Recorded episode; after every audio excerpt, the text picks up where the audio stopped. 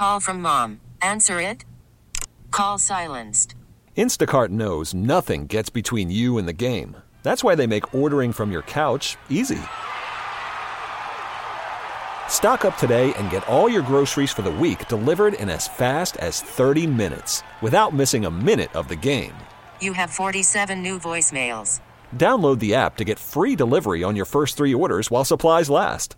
Minimum $10 per order. Additional terms apply. Space, the final frontier. These are the voyages of the Starship Enterprise. Its continuing mission to explore strange new worlds. Boldly go where no man has gone before. Engage. Kirk Enterprise.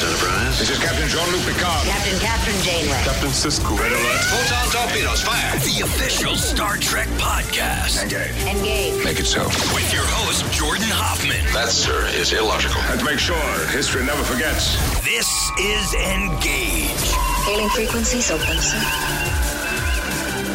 All right, this is night 1 of Star Trek Las Vegas 2016. We are here. It's evening time. We're at Quark's Bar, and my new best friend is here because he brought me dinner. I hadn't eaten all day, and James is like, "I'm going to In-N-Out Burger. What do you need?" I'm like, "Bring me meat," and he did. So, James, welcome to our first of the nightly recaps. James, what is your last name again? It's great to be here. James Morehouse. James Morehouse, who tweets at Enterprise Extra on the internet. That is correct. And is cosplaying right now as Dr. Nichols. Not now, Madeline. Plexicorp. Voyage home. It's a great, because he's got like an old Mac mouse and just a cardigan and an I Quit Smoking pin, and that's the costume. It's pretty simple. You got people here in $1,000 board costumes that they spend all year on, and you just threw a cardigan on. And it's warm in the hotel. It's very nice. I live in San Francisco. We also have Adam Drozen here. Adam, say hello. Hello, Engage Podcast. Hello, Star Trek Las Vegas. And you're not dressed as anybody. No, I'm wearing my Eraserhead T-shirt, bringing the David Lynch fandom to the Trek convention, of course. And you are, on Twitter, you're Drozen with a zero, right? Drozen with a zero. You all got right, it. Good.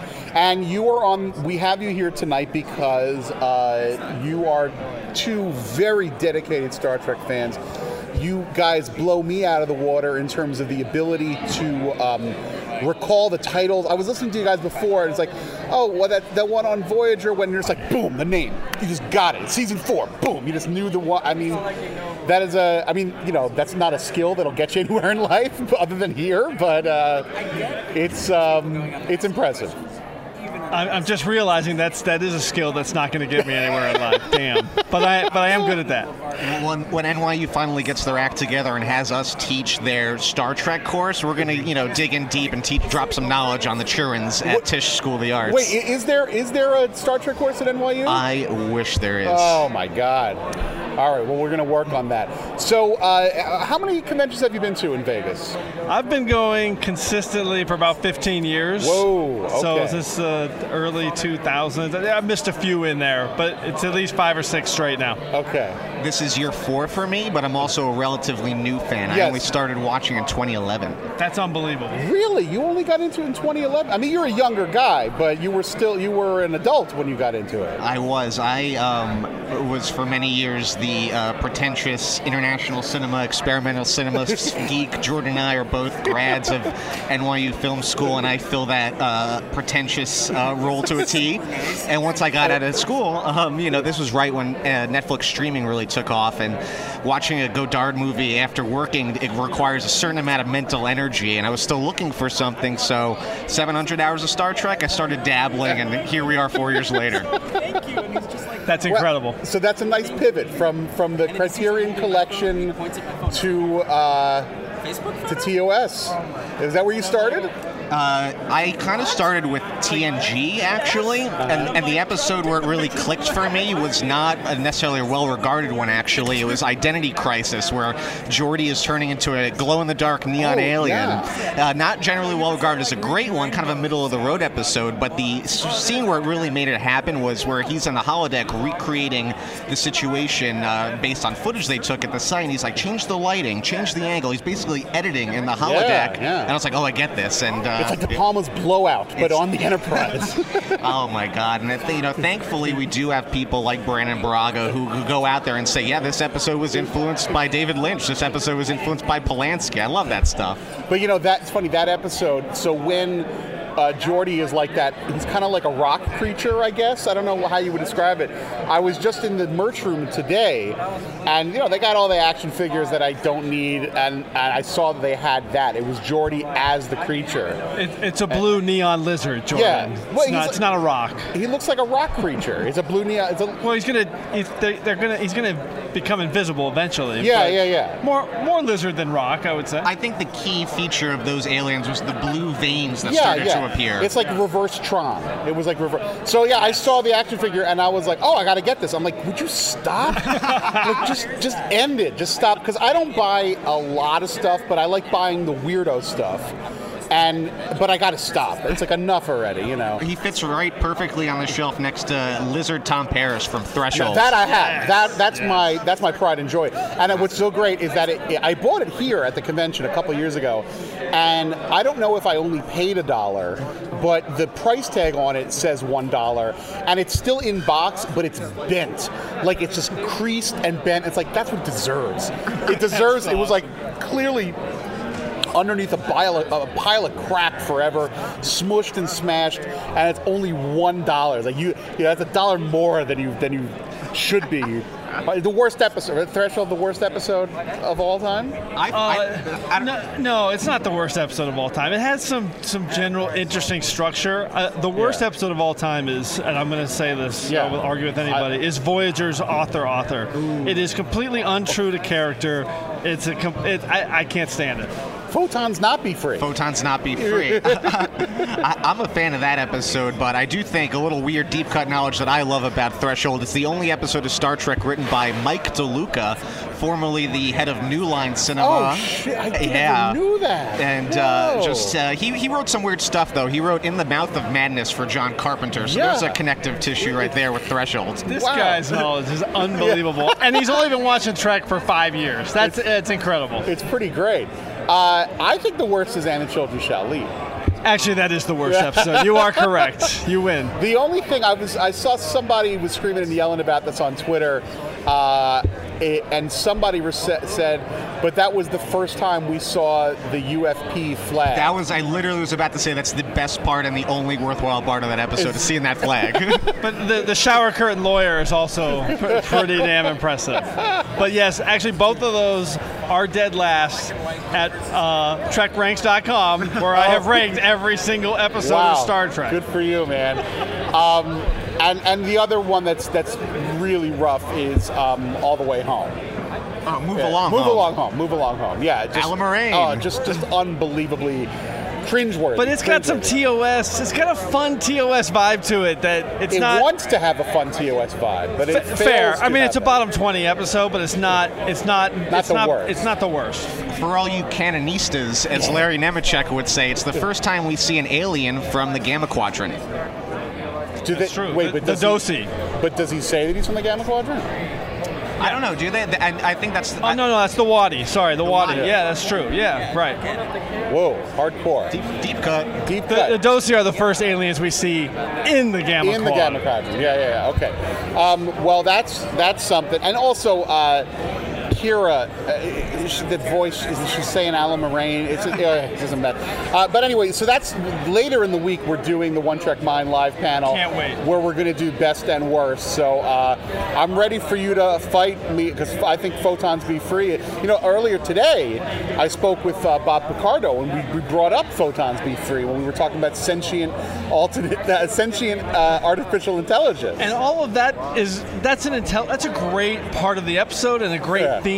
But the way the Doctor treats the crew, literally, it's so vile that when they get home, they're going to have a press conference. That's the first thing they have to do, have a press conference. How terrible are you people? Obviously, you're the worst people in the universe for the things that you did to this poor... I'll say this. I'm a big fan of the mobile emitter backpack, which is kind of awesome. And I think this episode really does lead credence to my theory that the Bolians are kind of sketchy. What do we really know about the Bolians, guys? They cut hair, and they're funny.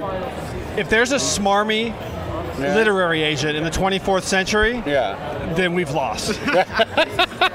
I mean, there's not going to be. There's not going to be. Not in this 24th century, there's not going to be smarmy literary agents. There's not going to be any books or anything anyways. Well, listen, so these evening recaps that we're doing, by the way, we are all having a drink, and thanks to our friends at Federation of Beer, we're all drinking Orion Syndicate Authentic Czech Lager. Really, really nice. How is it authentic Czech if it's made in... I don't think it's... Oh, it is made. Product of the Czech Republic. It is. I take it all back. I'm such an idiot. I should take these people at their word, yeah. I also, last night, courtesy of Federation of Beer and then courtesy of Andy Fark of Five Year Mission, I tried their new anniversary Golden Triple Ale, which was also very good. Oh, okay, good. So we're having a few of these drinks, but what I want to talk to you guys and what we're going to be doing every night with these recaps, and we're going to have some fun people in additional nights, is I want to know, like, what was your day like? So we'll go around the room. I'll start with myself, just to let you know, I did get to have a nice about 35-minute conversation with Bob Picardo, which we recorded for the podcast and we're going to roll out next week. With he was at the table for his the organization that he represents, which is called the Planetary Society, planetary.org, which Bill Nye is the head honcho and Bob is, you know, medium honcho. And it was great. I mean, the guy really knows a lot about... He's a real science enthusiast. He's not joking. I mean, but he wasn't his whole life. Star Trek really nudged him in that direction. I mean, Star Trek and then Stargate, and then, you know, he's like, okay, I'm a sci-fi guy now. And then he started reading about science and sort of carved out a niche for himself to be sort of a representative of, like, fun science fiction / science fact and... representing this organization and Planetary what's it called? Planetary Society. It's founded by Carl Sagan. You know, this is no joke of a group. You know, he hosted a panel with some NASA guys at San Diego. So he really knows his stuff. So that was pretty impressive. That was the highlight of the day. And then it was just seeing some of the new decorations they've done this year,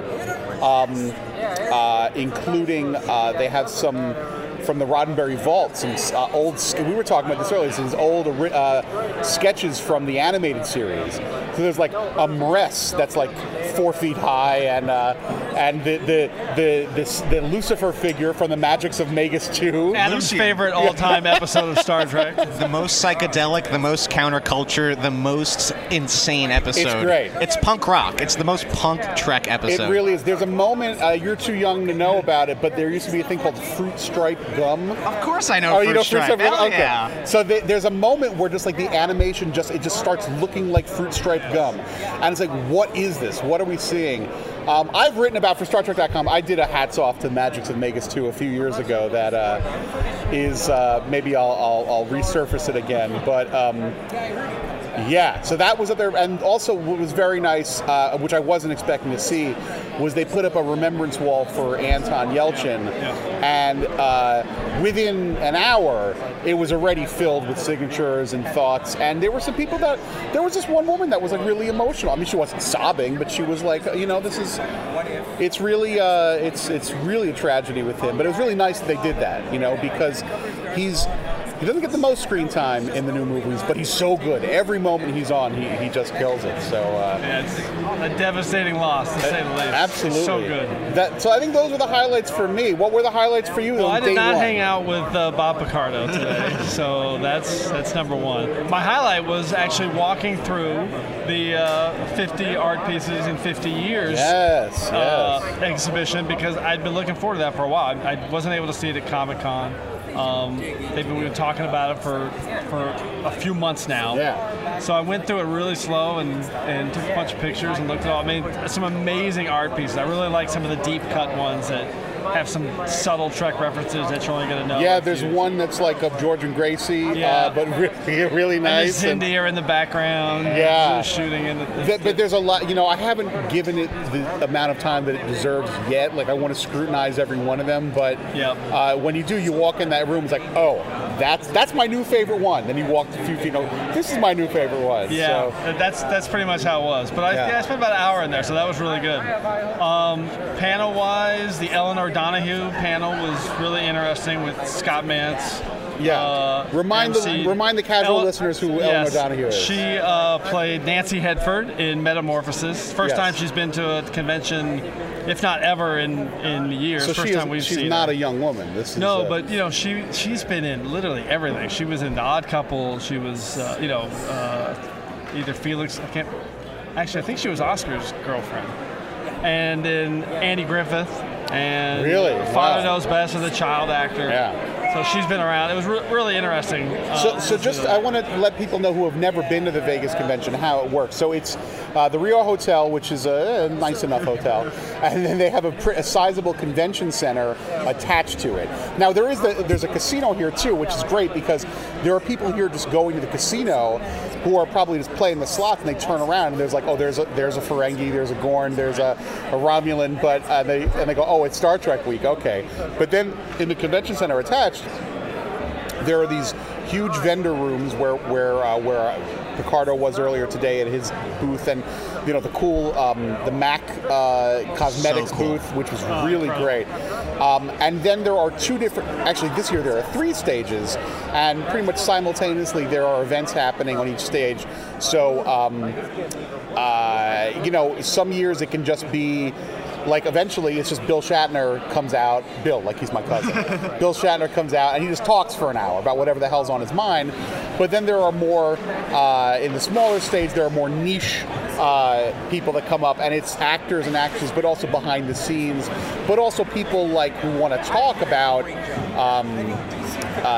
the influence of Star Trek on space technology and whatnot. So, you know, there are these three things happening, but then there's also just people just hanging out and just taking pictures of each other in costume, and now it's evening, having a beer in this pretty large space here. So that's the scene. So tell us a little bit more about that panel that you saw. Oh, it's just an interesting panel to hear kind of her perspective of the character after literally 50 years. Yeah. And it's such an interesting episode in the way it's shot, and the cinematography in that episode is unbelievable.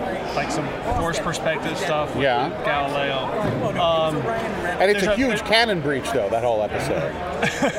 Well, right? I mean, isn't it? No, it all fits. It's a paradox. It all works. Wait, how are you going to retcon this? How does it work? Metamorphosis has Zephram Cochrane in it, and he's not James Cromwell. But they look exactly alike. I don't know what you're talking about. Anyway, and she actually told a great story about her scarf that she wore. I love that scarf. That she hadn't. It was a late ad by Bill Thies because she had lost weight since the costume fitting, and that ended up being a huge part of the episode when they hold the scarf up and they shoot through it to kind of envision what the metamorphosis creatures. So the cloud, it was really interesting. Awesome. My favorite panel was in the smaller theater. It was with Bijou Trimble, John Trimble, Richard Arnold, and another woman whose name unfortunately escapes me at the moment. Sukkot, thank you. About the early days of Trek fandom and early convention culture. It was fascinating. Right. For the younger people who are listening or people who don't know, Bijou and John Trimble, you can't overstate this enough. They're the reason we're all here to an extent. They were the first ones to get Star Trek to have a third season. It was going to be canceled after the second season, and they started the letter writing campaign, and they instigated it, and it got them the third season. And even though some people make fun of original series' third season, were it not for just the sheer numbers, it had to pass a certain threshold to then be the syndication giant, and it was Star Trek in syndication that led it to the animated, and then eventually the movie, and then the whole thing. So it's a domino effect from there. I met her for the first time last night, and she's a pistol, as they say. She's a pistol. She's in her 80s. Right. She has dyed pink. She has like a streak of dyed fuchsia hair. It's bright. Right. Right, is that the correct color? Or? It's definitely fuchsia, and I gotta say, between her and Iris Stephen Bear, what a power couple. He's somebody else who likes to dye his hair. Purple goatee. So what did they Was there anything that you learned at that panel that you hadn't heard before? Not necessarily. First of all, they just got a hero's welcome, standing ovations when they entered and left, and it was just beautiful to see the fans really embrace them and recognize them for, like you said, being the real core of what is now considered Star Trek fandom, the original fandom. And yeah, go ahead. And as you know, they wrote like the first reference book in Star Trek history, the Concordance, which great name. You know, such a Star Trek name. Us older guys had as kids in the 70s. Right. And, they can't just call it the Star Trek book or the Star Trek reference guide. It's a great name. The Concordance. Right. And one guy was like, "I love the compendium this," and John's like, "Excuse me, it's the Concordance." Yeah. No, there is a compendium though. Right. Right. That's something else. Yeah. I had the compendium when I was 14 or whatever. That was the first Star Trek book I got. I got the compendium, and that really, you know. Back before we had the internet, you know, I had the Star Trek compendium, you know. Here's one thing I did learn. Sukkot brought up the story about the early conventions, and one of the guests that Gene Roddenberry would often appear with was the great science fiction novelist Isaac Asimov. And I found out today that apparently Asimov hated to travel and hated to fly. So I thought that was kind of an interesting little tidbit, courtesy of Sue. Oh, wow. That's interesting. He knew enough about how planes work to say, this is crazy. I'm not getting him one of those. Now, one of the other big highlights was the Mac thing. Now, I do not wear makeup, and I spoke. I did an interview with the lead designer from Mac, but you know, it's a branded thing, and this happens. You know, Star Trek. They have a branded thing right now with Hewlett Packard, right? I mean, these things are good for the brand because it means money, but this is a great alignment because it's really cool. They've created makeup in 4 different styles. They have the Seven of Nine, the Deanna Troi, the Uhura, and the Orion, what's her name? Vina.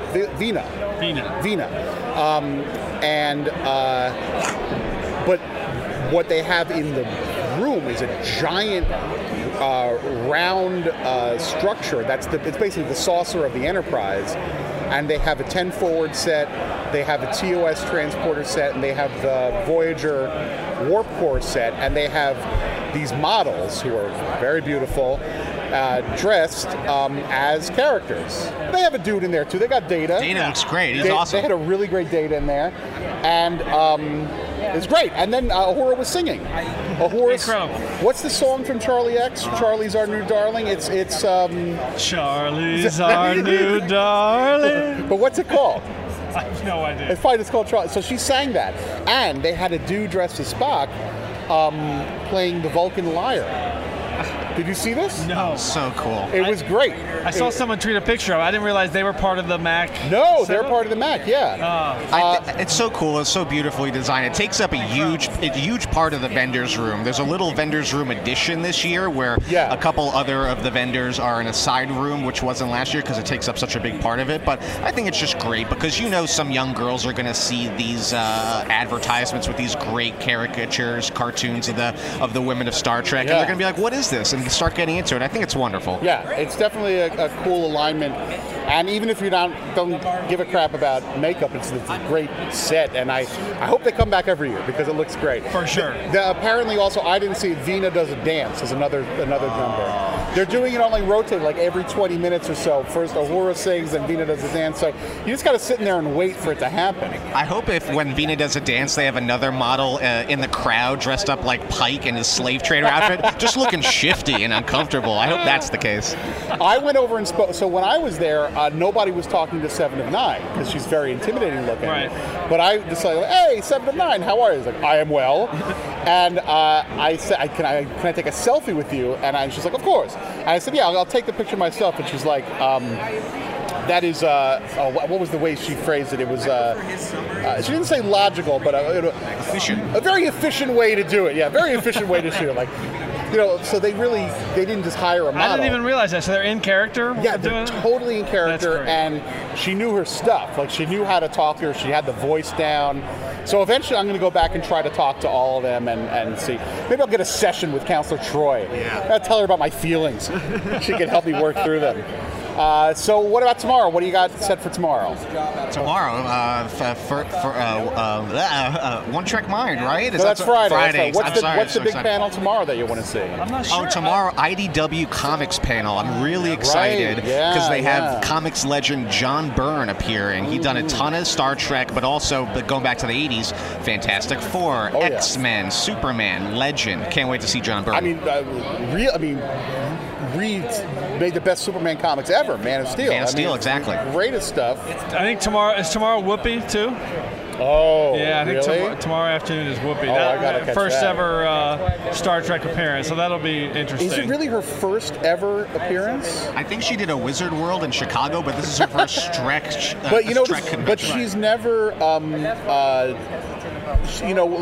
whenever Patrick Stewart shows up on The View, she'll yap about Star Trek. I mean, she's not like she doesn't talk about Star Trek. She's very proud of her Star Trek. The one time I ever saw her, I saw her at a screening of The Dark Knight, of all things.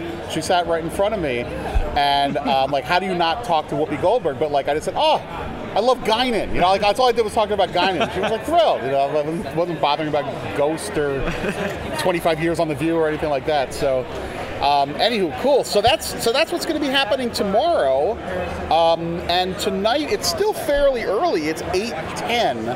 Feels a lot later. I can't believe it's Wednesday. It's this 5-day thing. This is the extra day. Normally, this would be Thursday. Right. By the way, I have a panel tomorrow. I just forgot about that. Oh, what the hell? That's right. Of course, number one. So James has a whole story. Oh, that's Chase Masterson. All right. Yeah. On now. Guys, Lita just took the stage at Quarks. If you don't understand how important that is. Yeah, so clearly we're going to be wrapping this up soon because I want to check out what Chase Masterson is doing. But James was on an extra on Enterprise. You won a contest, right? I won a walk-on role to be an extra on Enterprise, and I fired the phasers, and my panel is called The Fan Who Fired the Phasers. Oh, that's great. What time is that? 12:30 on Thursday, so everybody be there. I'll be there. And for anyone who can't be there, go on Netflix and pull up the Vulcan Trilogy, Enterprise Season 4, possibly the best of Enterprise. Yeah, not only are you on, you're on the best episode. Well, my favorite thing about it is that I'm in the episode with T'Pau. And I have loved T'Pau my whole life, literally. Who has? It's pretty cool. What was that one T'Pau song? Heart and Soul. It can't stump you. Can't stump you.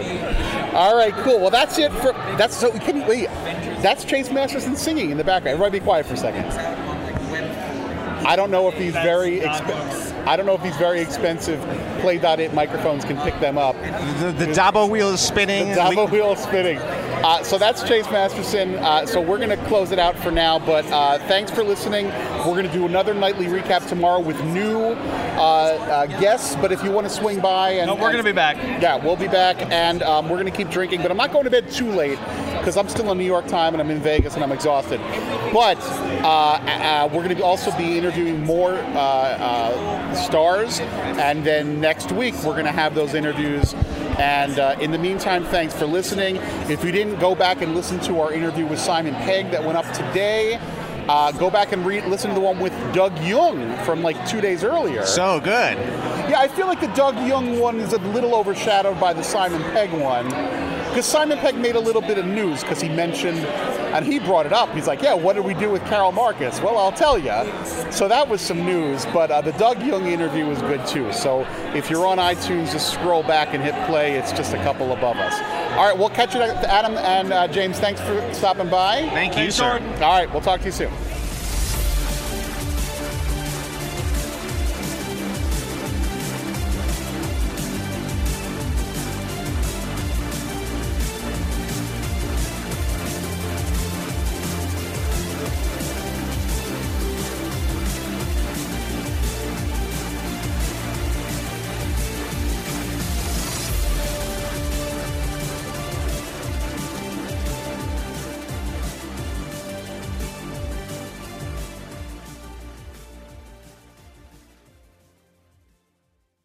This episode is brought to you by Progressive Insurance. Whether you love true crime or comedy, celebrity interviews or news, You call the shots on what's in your podcast queue. And guess what? Now you can call them on your auto insurance too with the Name Your Price tool from Progressive. It works just the way it sounds. You tell Progressive how much you want to pay for car insurance, and they'll show you coverage options that fit your budget. Get your quote today at Progressive.com to join the over 28 million drivers who trust Progressive. Progressive Casualty Insurance Company and Affiliates. Price and coverage match limited by state law.